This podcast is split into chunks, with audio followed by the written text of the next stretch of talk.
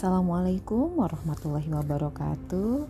Kita berjumpa lagi dalam podcast Sofia Aryani. Baik, sahabat Sofia, kita lanjutkan lagi ya. Uh, di bukunya Profesor Dr. Buya Hamka, Lembaga Budi. Dan kita lanjutkan pada bab yang ketiga dengan judul penyakit budi. Di dalam usaha mempertinggi budi pekerti itu, kita pun akan bertemu juga dengan penyakit budi. Bukan saja jasmani yang dapat ditimpa sakit, rohani pun dapat diserang penyakit budi. Ahli-ahli tasawuf menyebut budi yang muhlikat, yaitu yang membawa diri kita kepada kebiasaan, sehingga jiwa menjadi merana. Belum mati, belum bercerai, belum berpisah nyawa dari badan, namun jiwa telah lebih dulu mati. Meskipun nafasnya masih turun naik, namun hidupnya tidak berarti lagi, sebab gengsinya sebagai manusia sudah jatuh. Maka turunlah martabatnya menjadi binatang Hidupnya hanya untuk makan dan minum, tidak mempunyai sejarah, tidak meninggalkan nama baik karena dia jatuh dalam perjuangan lantaran kejatuhan budinya. Inilah yang dinamakan ahli tasawuf muhlikat. Kemudian ahli tasawuf itu menyebut pula budi-budi baik yang dapat melepaskan iman daripada kesengsaraan jiwa karena berjuang di dalam hidupnya mencapai tingkat kemanusiaan yang lebih tinggi. Perangai-perangai baik ini mereka namai dengan munjiat. Ahli-ahli ilmu akhlak Islam yang besar-besar di zaman dahulu memperbincangkan kenaikan budi atau keruntuhannya berpanjang lebar Ibnu Maskawai adalah pembahas etika atau budi dari segi filsafat. Ibnu Arabi pun demikian pula. Ibnu Hazm, filosof Andalusia dan ahli fikih. Mazhab Mazhab Zahiri mempertemukan tinjauan budi di antara agama dan filsafat. Apalagi Al-Ghazali yang memandang akhlak dari segi tasawuf. Di sini akan kita sarikan beberapa pendapat dari ahli-ahli ilmu akhlak Islam untuk menjadi renungan. Ya. Yang pertama, pendapat Ibnu Maskawai. Seorang tabib atau dokter yang berpengalaman tidaklah langsung mengobati suatu penyakit sebelum diketahui sebab-sebabnya sampai penyakit itu menimpa si penderita. Setelah diketahuinya panas dan dinginnya, barulah dia memberikan ramuan obat atau resep yang bertujuan menangkis serangan penyakit dan selanjutnya membalas serangan dengan serangan pula. Dimulainya dengan penjagaan obat-obat yang lunak sampai kemudian dengan meminumkan obat-obat yang lebih keras dan pahit. Kadang-kadang kalau dipandangnya sangat perlu diadakannya pemotongan atau operasi ataupun pantik. Karena jiwa manusia itu adalah kekuatan ilahi yang bukan jasmani tetapi berhubung erat dengan tubuh jasmani dengan satu hubungan rahasia ilahi yang tidak dapat ditinggalkan begitu saja kalau tidak dengan kehendak ketentuan ilahi. Maka wajiblah diketahui benar bahwa rohani selalu ter selalu berkait dengan jasmani dan jasmani berkait dengan rohani. Berubah rohani berubah jasmani. Sakit rohani, maka sakitlah jasmani. Hal itu dapat kita buktikan dengan nyata.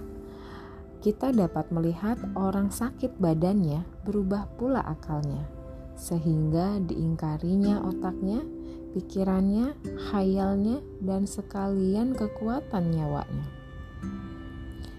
Dan dapat pula kita perhatikan orang-orang yang sakit jiwanya, baik karena marah atau karena sangat sedih, atau karena sangat baik karena sangat marah, atau karena sangat sedih hati, atau karena jatuh cinta disertai rindu dendam.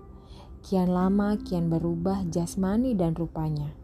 Hatinya berguncang, badannya gemetar, pucat, kurus, ataupun gemuk Pendeknya tampaklah perubahan pada jasmani karena sentuhan sakit pada jiwa. Lantaran itu, semuanya tampaklah betapa pentingnya menyelidiki asal-usul suatu penyakit atau mendiagnosa sebelum menentukan obat penyakit. Kalau asal-usul penyakit tersebut satu pikiran yang kacau, atau karena rasa takut dan sebagainya, yang semuanya itu termasuk keadaan yang menimpa dengan tiba-tiba. Maka obatnya pun harus sesuai dengan itu pula. Dan kalau asal-usulnya dari perubahan udara badan karena kesan luar yang menimpa sebagai rasa lelah dan penat yang tersebab dari lemahnya hangat jantung, disertai oleh malas, atau seperti seorang muda yang ditimpa sakit rindu yang berasal dari sebab pandangan mata seketika hmm, yang berasal dari sebab pandangan mata seketika jiwa kosong dari ingatan lain. Obatnya pun dengan mencari sebab itu pula. Pengobatan badan dibagi kepada dua cara. Pertama, memelihara kesehatan yang telah ada. Kedua, mengembalikan kesehatan yang telah pergi. Mengobati sakit rohani pun dengan cara demikian juga. Kesehatan yang ada dipelihara baik-baik, dan kesehatan yang telah hilang dijangkau kembali. Jiwa yang sehat ingin mencapai hidup yang lebih sempurna dari yang telah ada. Dia selalu ingin mencari kebenaran, dia selalu ingin mendapat pengetahuan yang benar untuk memelihara keinginan ini supaya jangan supaya jangan kendor dan kelaknya hilang. Hendaklah bergaul, bergaul dengan orang yang mempunyai keinginan yang sama, dan jangan rapat bergaul dengan orang yang tidak mempunyai keinginan seperti itu. Karena itu adalah tanda bahwa jiwanya sudah mulai sakit. Maka waspadalah supaya jangan memindah pula penyakit itu kepada kita yang masih sehat. Jauhi pergaulan dengan orang jahat yang condong ke jalur lacur yang bangga dengan perbuatan jahat dan durjana. Jangan suka mendengar kalau ada orang yang memuja-muji dan menganjurkan perbuatan-perbuatan demikian di dekat kita. Jangan diulang syair dan cerita-cerita cabul, dan jangan hadir di dalam majelis orang-orang yang demikian, sebab menghadiri majelis seperti itu dan mendengar berita-berita demikian, mestilah akan tinggal kesannya di dalam hati yang tadinya masih terpelihara menjadi suatu dari kotoran yang sukar menghilangkannya. Sehingga memakan waktu yang lama dan obat yang susah mencarinya. Bahkan dapat menjatuhkan orang yang baik-baik dan menyesatkan orang alim sekalipun. Apalagi bagi seorang pemuda yang baru meningkat hidup. Sebabnya ialah karena mencari kepuasan nafsu dan kehendak jasmani itu adalah tabiat asli manusia karena kekurangan yang ada padanya.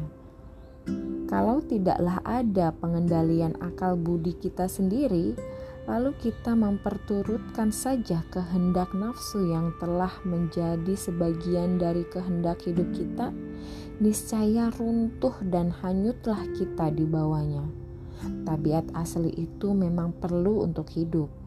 Kita ingin makan dan minum, dan kita ingin kawin, Tetapi keselamatan rohani dan jasmani kita hanyalah tercapai kalau nafsu itu terkendali oleh akal. Untuk menjaga kesehatan diri, hendaklah diperhatikan diperhatikan benar kesehatan dan pemeliharaannya. Karena kesehatan jiwa menjamin kesehatan badan. Dokter-dokter ahli ilmu jiwa atau psikolog sangatlah menitik beratkan perhatiannya kepada itu.